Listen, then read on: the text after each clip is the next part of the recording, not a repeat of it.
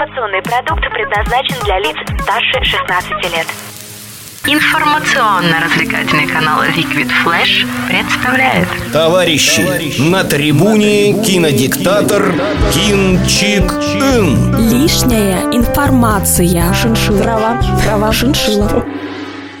Всем привет! С вами Оля, и сегодня мы поговорим о двух началах в человеке – добре и зле, и о том, кем ты становишься в зависимости от того, какое из начал ты выбираешь. Именно эта проблема является главной в фильме «Мумия» режиссера Алекса Курцмана. Рейтинг 12+. В сберкассе деньги накопили, на предпоказы мы ходили. Собственно говоря, данный фильм является еще одним перезапуском оригинального фильма 1932 года. Первое обновление материала произошло в 1999 году и растянулось на трилогию. В главных ролях снялись Брэндон Фрейзер, Рэйчел Вайс и Арнольд Вослу. Напоминаю, что согласно сюжету действие происходит в первой половине 20 века, и главным злодеем является верховный жрец Имхотеп.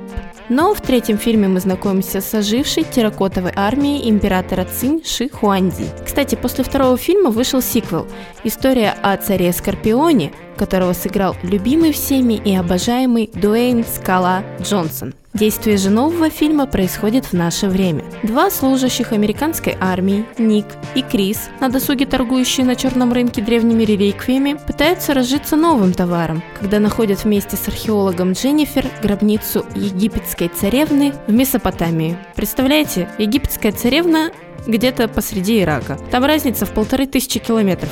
Что же ее так далеко от дома-то занесло и еще и ртутью притопило? Об этом вы узнаете подробнее в фильме. Могу сказать одно. За добрые дела так с людьми не поступают. Собственно говоря, фильм представляет собой смесь всей трилогии прошлого перезапуска. Тут вам будут мумии и египетские, и национальные, а также реинкарнации, трухлявая армия, древняя и новая любовь и много-много стрельбы и драк. Единственное отличие – это современные площадки и новая идея, о которой я уже упоминала в начале. Борьба добра и зла в человеке. Явным примером этой идеи является персонаж Рассела Кроу, доктор Генри Джекил и его вторая сущность мистер Эдвард Хайт.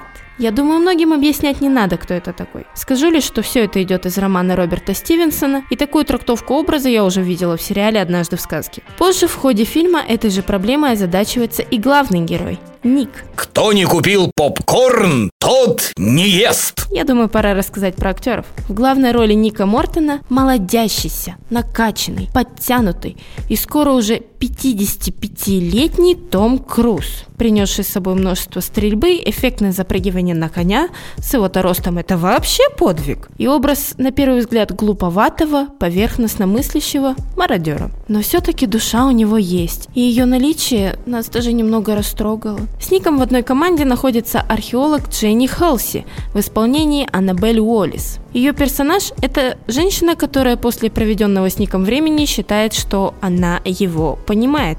Дорогая моя, Акстись! Мужчины – это странные существа, их невозможно понять.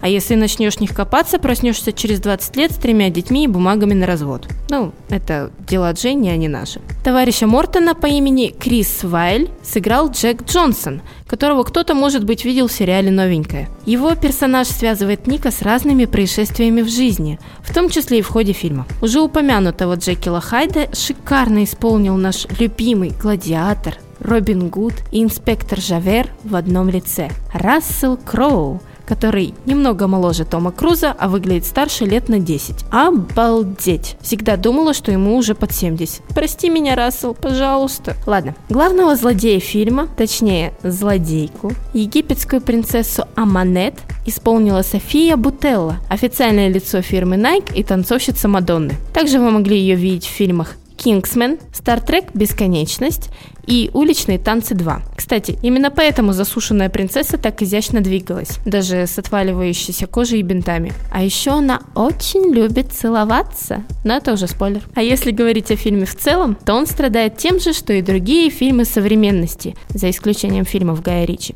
Бессмысленными диалогами. Серьезно, ребят, ну возьмите хотя бы меня в сценаристы, может помогу чем-нибудь. Ну и уже упомянутый экшен с элементами боевика тоже можно отнести к минусам. Кинчик Ин выносит вердикт. Наша оценка фильма 3 из 10. Бонусы за великую идею, проходящую через весь фильм. Минусы за соединение предыдущих историй в одну и обилие пустых разговоров.